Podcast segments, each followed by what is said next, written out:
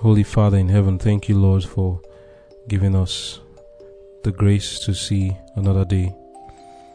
Lord, we ask that as we have seen this day, that you grant to us the gift of your Spirit, that by your Spirit we shall be empowered to meet today's challenges, to meet today's duties, and perform them as you would have us do it.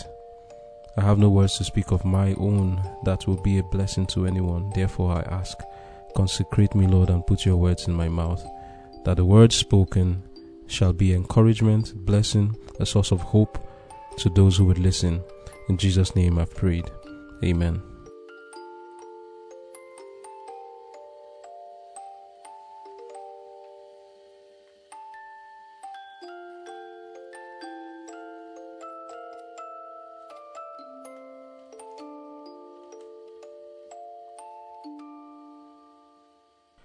Conflict and Courage, February 12.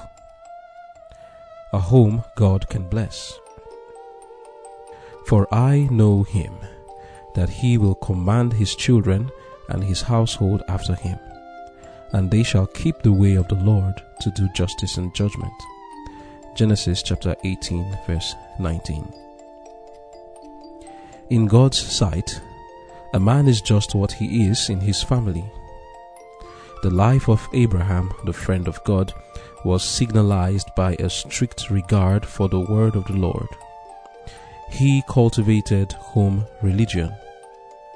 The fear of God pervaded his household. He was the priest of his home. He looked upon his family as a sacred trust. His household numbered more than a thousand souls, and he directed them all, parents and children, to the divine sovereign. He suffered no parental oppression on the one hand or filial disobedience on the other. By the combined influence of love and justice, he ruled his household in the fear of God, and the Lord bore witness to his faithfulness. He will command his household. There will be no sinful neglect to restrain the evil propensities of his children, no weak, unwise, indulgent favoritism no yielding of his conviction of duty to the claims of mistaken affection. Abraham would not only give right instruction, but he would maintain the authority of just and righteous laws. How few there are in our day who follow this example. On the part of too many parents, there is a blind and selfish sentimentalism, which is manifested in leaving children with their uninformed judgment and undisciplined passions to the control of their own will. This is the worst cruelty to the youth and a great wrong to the world. Parental indulgence causes disorder in families and in society. It confirms in the young the desire to follow inclination instead of submitting to the divine requirements parents and children alike belong to God, to be ruled by Him. By affection and authority combined, Abraham ruled his house. God's word has given us rules for our guidance. These rules form the standard from which we cannot swerve if we would keep the way of the Lord. God's will must be paramount. The question for us to ask is not, What have others done? What will my relatives think? Or what will they say of me if I pursue this course? But what has God said? Neither parent nor child can truly prosper in any course excepting in the way of the Lord. Amen.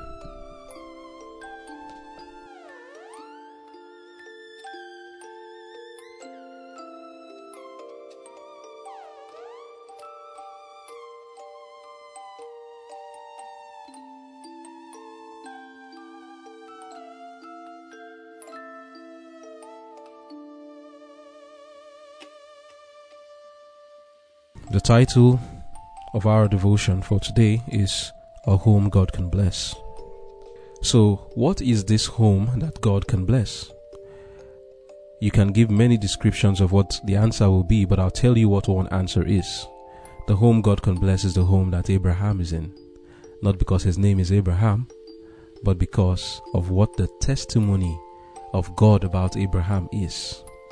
The testimony of God of Abraham is what we have as our key text for today. Genesis chapter 18, verse 19. For I know him, that he will command his children and his household after him, and they shall keep the way of the Lord to do justice and judgment. Wow. Oh, that the Lord could say, I know him about me. And wouldn't you like the Lord to say the same about you? But it comes with effort. The Lord wouldn't give you the well done if you don't do the things that will make Him tell you, well done. Abraham stands as a beacon for us, for all of us to examine the man's life and just admire him. The Lord said about him, I know him. Yes, the Lord knows all of us, but what does he know? About Abraham, here is what he said that he will command his house to do justice and judgment not just command them with his words, but he will command them after him. That means he's going to show them an example. And the example is the force of his authority when he speaks. Because he's going to be telling them something that he is practicing, which they can see for themselves. If you recall, Abraham had herdsmen, he had servants, he had souls that he had won from Babylon that moved with him on this journey over to Canaan. So the household of Abraham were numbered in the thousands. If you remember what we read in the book of uh, in Genesis chapter 15, where there was that war where Abraham went to rescue Lot. If you recall what happened there, we are told that Abraham took men grown in his house, not just servants, people that grew up with him.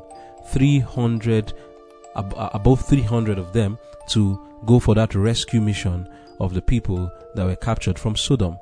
So he had a lot of people that were under him, and Abraham ruled over these people.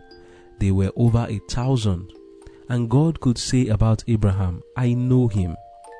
We need to come to that position, and this devotion specifically will be talking about fathers. Fathers, men in general, we need to be training ourselves to be like Abraham we need to come to a position where the Lord can say about us, I know him. You know, God can say, I know you.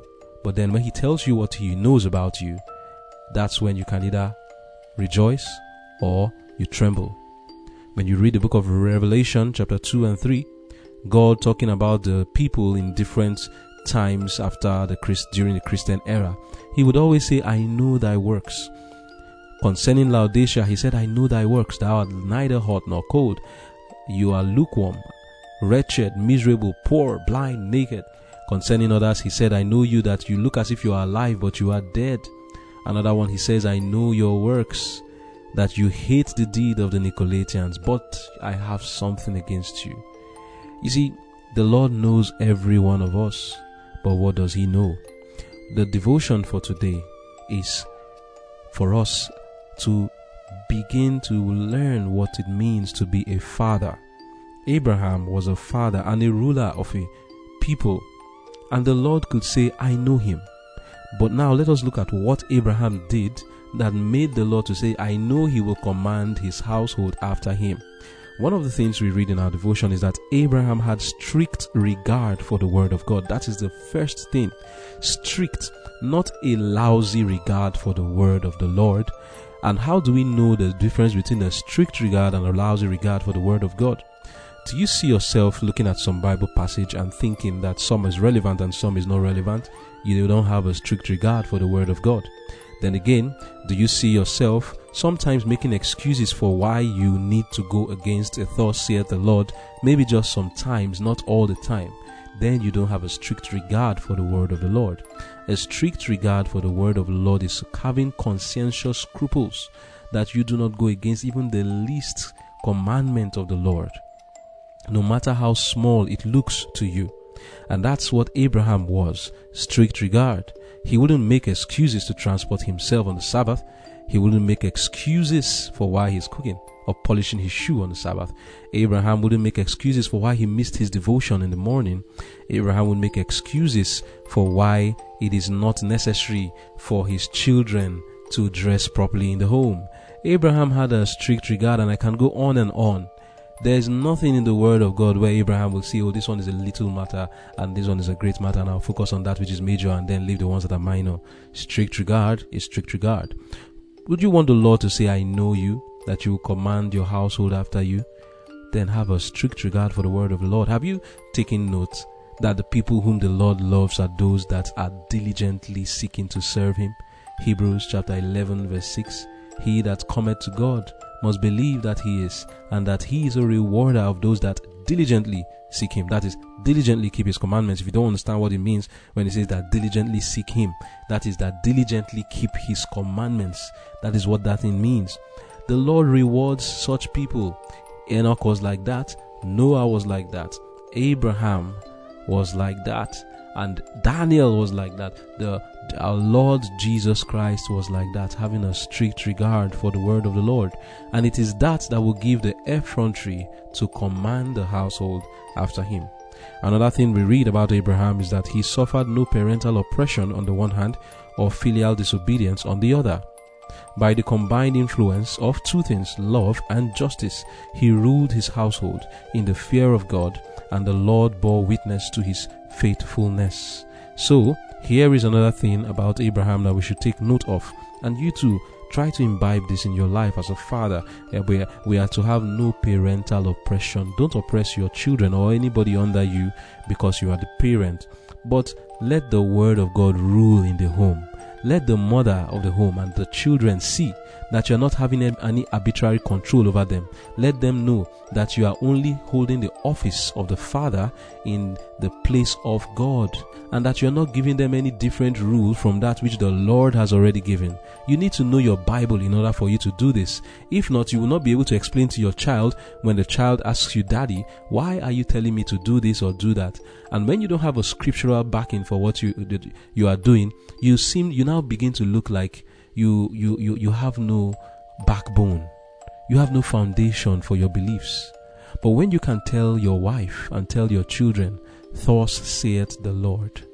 Then you can command them, and there will be no parental oppression, and you will combine love and justice. How can we combine love and justice? The only way I know how to do that is by looking unto Jesus, the author and finisher of our faith. When you look at the way the Lord treats people, you will see love and justice, forbearance and justice also. You will see that there are times, even when you are giving justice, you have to give it in love you don't allow any indulgences or people to just get away with things that are wrong. But even when you are correcting and when you are um, reprimanding, it will be done know, in love. You know, sometimes I see parents correct their children, shouting at them, annoyed. I understand the frustration.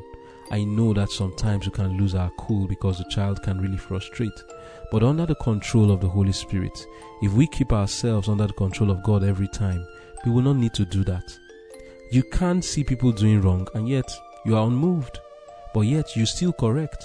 It doesn't get you passionate, but you can give the correction not in annoyance, but in cheerfulness and restrict in cheerfulness, firmly but cheerful.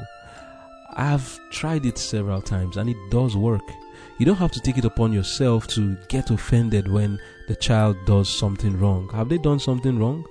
Maybe the child is lousy, breaks a plate or something, does something wrong in the home that is just is a mistake which they shouldn't have done, then let them get the consequences. But while they are getting the consequences, there's no need for you staring at them in annoyance and then shouting and shouting on them, even while the consequences of what they've done, they're already reaping it. Then you can use that opportunity instead of shouting to let them realize cause to effect. Tell them, you see why you're passing through this now? It is because this was what you did. And because you did this, this is why you are where you are now. And you can help them to come out of it, help them to even uh, reduce the consequence on them.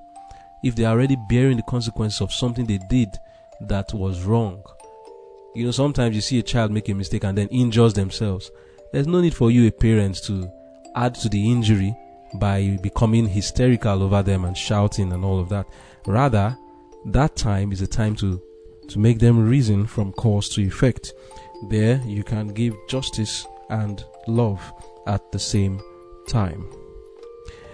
Another thing we see about Abraham is that there was no sinful neglect to restrain the evil propensities of his children, no weak, unwise, indulgent favoritism, no yielding of his conviction of duty to the claims of mistaken affection. So, there was no favoritism in Abraham's home, and we should learn that there should be no favoritism in our home. Don't let that unwise affection for the child, maybe just because you you look at the child and it looks so charming or something, and because of that, you don't make the right decisions anymore, and you begin to show partiality among your children. The Lord will not tell you, I know you, that you will command your children after you when you are unwisely showing partiality and favoritism in the home. That is not justice. Let justice prevail. Do not be partial among your children so that you can have that home that God can bless. And indulgence to children is another problem. We should understand that children are not to rule the home, but rather the parents, with their wiser judgment, are to let them be under the control of the Word of God. Let everyone in the family know that even the father, the ruler of the home, is subject to the Word of God. That everyone has a, a leader, and that leader is God. And the father is the one who will be representing, be in the place of God to them, to make both wife and children to understand the word of God. Abraham combined affection and authority to rule his house. Not only is he just giving stern inf- instructions here, do this, do that, uh, go and do this, and yet he cannot just be cheerful with the people. Abraham will be cheerful with them and still tell them to do the right thing. He can sit around and talk with everyone and direct them still in the way of the Lord. He's not just going to sit down with a stern face looking at everyone, no, but rather he's going to give affection to people. Another very important point we read about Abraham is in Conflict and Courage, uh, our devotion for today. The last paragraph says that the question for us to ask is not what have others done or what will my relatives think or what will they say of me if I pursue this course, but what has God said?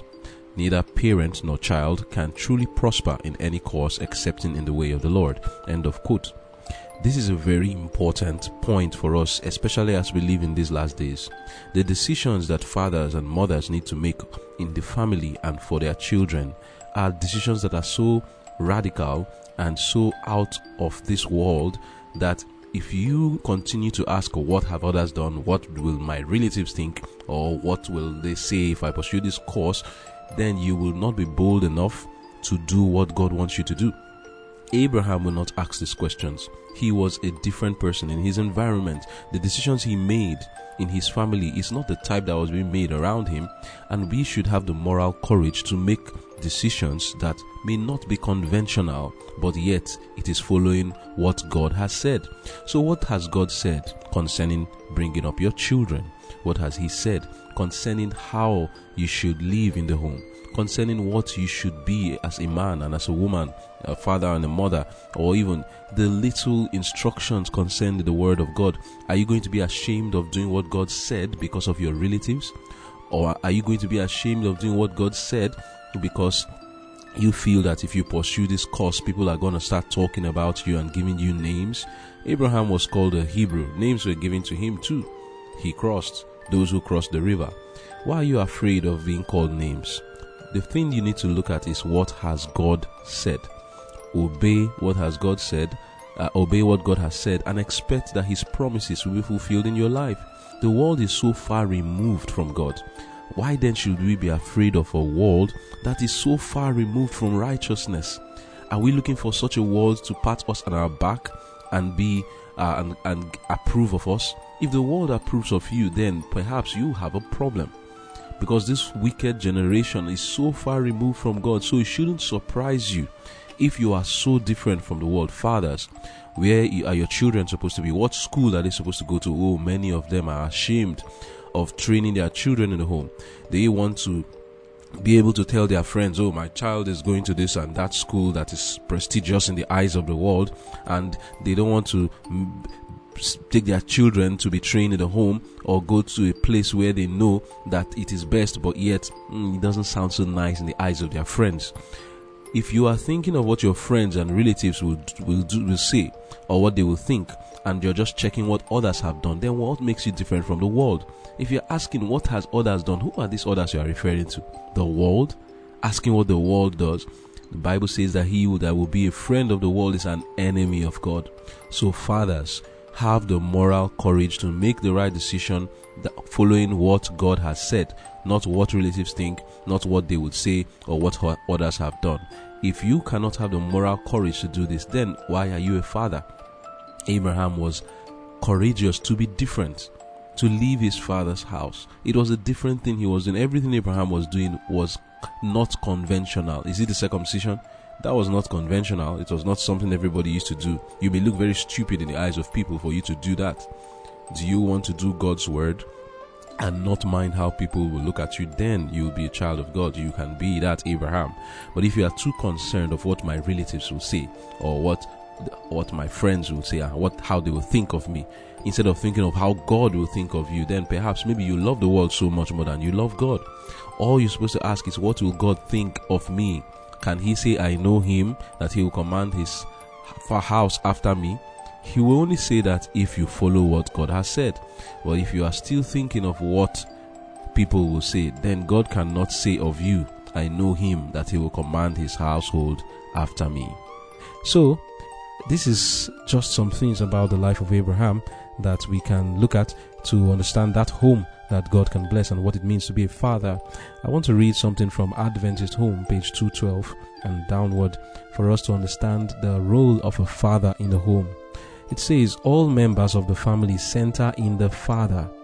He is the lawmaker, illustrating in his own manly bearing the sterner virtues, energy, integrity, honesty, patience, courage, diligence, and practical usefulness. The father is, in one sense, the priest of the household, laying upon the altar of God the morning and evening sacrifice. The wife and children should be encouraged to unite in this offering and also to engage in the song of praise. So let me just let's just chew on what we've read. This what we just said now. Fathers, you are not to be weak. The virtues you are supposed to confer to your children you don't expect that your wife may be able to do it as well as, as, as good as you do it. What are these virtues? Practical usefulness, honesty, courage, the ability to meet troubles with like a horse will meet war, going to meet the war without turning back. The parent, the children and the wife should be confident in the courage of their father. He's not to be a whimpering, cowardly person. The father is to be courageous to meet troubles and deal with them. Another thing here is diligence, integrity, and energy. He's not supposed to be the one that will be woken up to come for devotion and he will lousily lie down on his bed while covering himself with his blanket. And then the wife will be telling him it's time for devotion and he will be mumbling, mm, Is it time for devotion? No. He's supposed to have that character that is the other one's the energy Another virtue which we see here is patience. Fathers, you're not supposed to be those who are just impatient at every mistake of your wife or your children. Immediately you, you bark and shout. Calm down. Possess yourself as a man. Possess yourself as a man. These are the characters your children are supposed to see you and say, This is my father. He's patient. He's courageous he has that practical usefulness. He doesn't swerve when it comes to anything of integrity and honesty. He is true to duty as a needle to the pole. Going on, it says he's the priest of the home. In the devotions, he is the one to be leader in those devotions, gathering the children as the priest, taking them to God. Let me continue the reading now. It says, Morning and evening, the father, as priest of the household, should confess to God the sins committed by himself and his children through the day. Those sins which have come to his knowledge, and also those which are secret, of which God's eye alone has taken cognizance, should be confessed. This rule of action, zealously carried out by the father when he is present or by the mother when he is absent, will, rule, will result in blessings to the family. Very important, fathers. Do you pray for your children? Maybe you've not been doing it, do it now. Maybe your child told a lie during the day and you took note of it. You saw them say something that was wrong or do something that was wrong during the day. You took note of it, you corrected them. When it's time to do your own personal prayers, pray for your children and help them to confess their sins. Do you know one who used to do that? The perfect man, Job. The Bible tells us in the book of Job, chapter 1, reading from verse 1 down to verse 4, that Job would always make sacrifices and confess the sins of his children to God. That is a true father. Confess the sins of your family, your wife, your children, your own secret sins, confess everything. You see that the father is supposed to be a prayerful person. These days we see that women are the ones who are prayerful. Men are not so prayerful. Men, we need to be prayerful. We need to take the family to the altar when they are aware and when they are not aware. We should pray more for our children. Don't feel so self sufficient. That's the problem with men. They can do so much by themselves that many times they, they, they take so much by themselves without praying to God for help. We need to see our weakness, men, and pray to God. They rely more on God than on self. Going on in the reading, it says the Father represents the divine lawgiver in his family.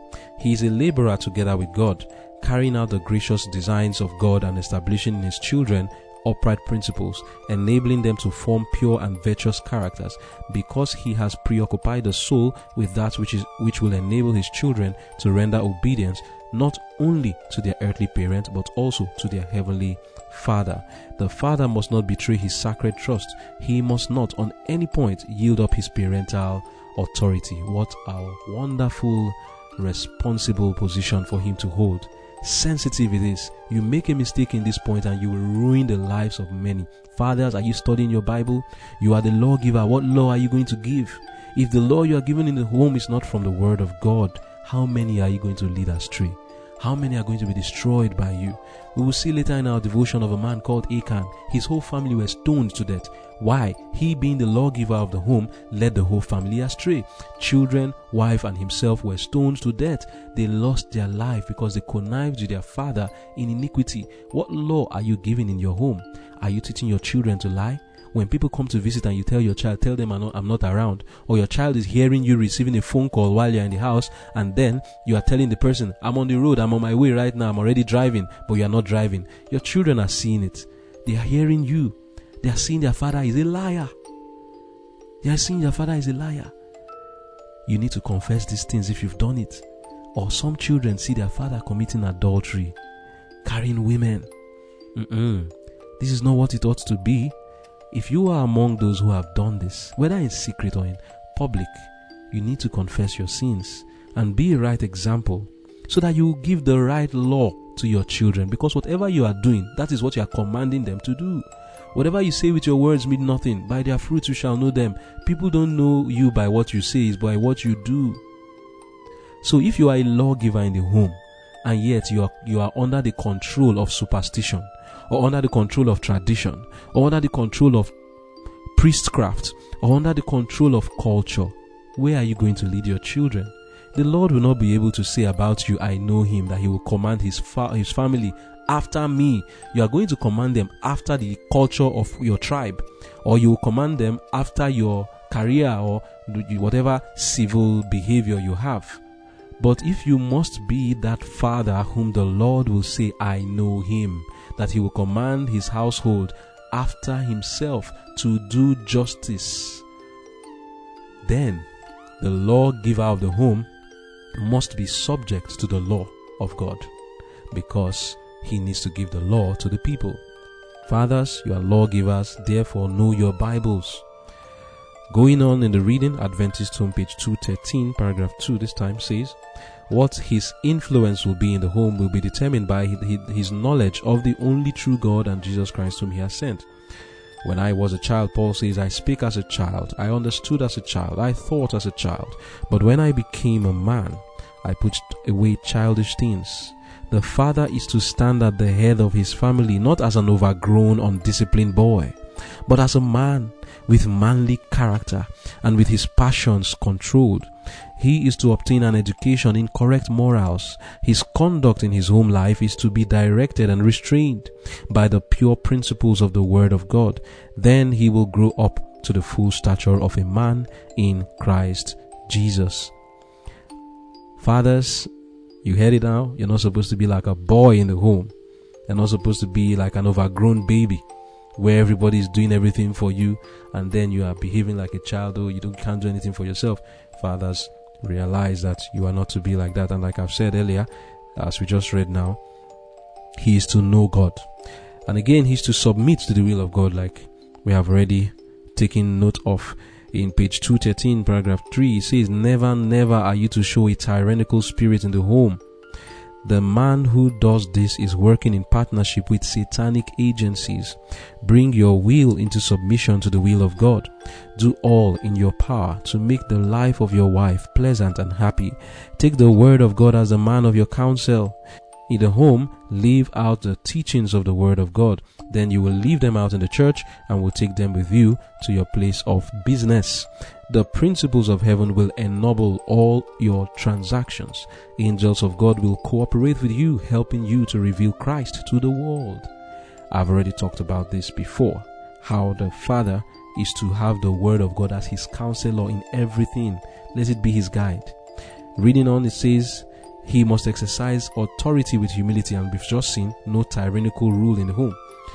It is no evidence of manliness in the husband for him to dwell constantly upon his position as the head of the family. So you don't go around telling your wife, Do you know that I'm the head of this house? I'm telling your children, Do you know that I'm your father? Do you know that I'm the head of the home? You don't need to do that. You are the head already. If you are the head, it's been be clear if you are doing what is right that you are the head. Going on, it says it does not increase respect for him to hear him quoting scripture to sustain his claims to authority it will not make him more manly to require his wife, the mother of his children, to act upon his plans as if they were infallible. The Lord has constituted the husband, the head of the wife, to be her protector. He is to be the house band of the family, binding the members together, even as Christ is the head of the church and the savior of the mystical body. Let every husband who claims to love God carefully study the requirements of God in his position. Fathers, did you get that? Do you know the requirements of God? I, I see many fathers making mistakes. They allow their children to go on in ways that the Word of God condemns. Some of their children are dressed like harlots, and they don't even know what the Lord Lord condemns in the dressing of their children. Or they are dressed like the world, very ragged and rough, and they let it be. Is that what it means to be a man whom the Lord will say he will command his household after me? Are you commanding the household after the culture of the world? Dressing like the world, eating like the world, going where the world goes, enjoying the pleasures of the world? Is that what you're commanding your household after? Or are you studying the Bible to find out thus saith the Lord, and after finding it out, you ensure that it is established in your home? Fathers, you have a responsibility, and the Lord will ask you to give an account of what, of how you have perform this responsibility. Let every husband who claims to love God carefully study the requirements of God in his position. Christ's authority is exercised in wisdom, in all kindness and gentleness. So let a husband exercise his power and imitate the great head of the church. End of quote. So, if a father must rule, he must study how Jesus rules. He must study how Jesus guides and have the same spirit of Christ and use that spirit to rule and guide his family. There's so much more to say, but it's left for you to go and have your personal study. We all need to go and study for ourselves. We all need to go and study for ourselves to know the requirements of God in this position of being a father and guiding the home and having a home the Lord can bless because we are commanding our family after God. May the God of heaven give us the ability to understand His word that we may be people whom He will say of that they will command the household after Him. Let us pray. Dear loving Father in heaven, I commit unto your care the families today. They are single mothers, they are fathers, they are playing the role of fathers in their home. And then we have many fathers in the world. Some are listening right now, and I commit them all unto your care. And even they will be fathers. Please, Lord, give us the grace to submit to your word and to do your will and to walk in the way of righteousness and truth, doing what is right and well pleasing in your sight. Lord, we have made mistakes in the past. We have led our children astray. We have not been priests as we should be. Some of us have been tyrannical in the home. Others have been lax, showing favoritism in the home, and very indulgent, not interested in prayer, not interested in devotion. We have led the family astray. Please, Father, forgive us. Have mercy and forgive us and help us, Lord, to take upon us this work that we ought to do now and to command the household after you, to know what you want us to do and do it, to have those characters, those manly characters, and exemplify them before the children and before the wife. There might be wives now whose husbands are not like this and they are not interested.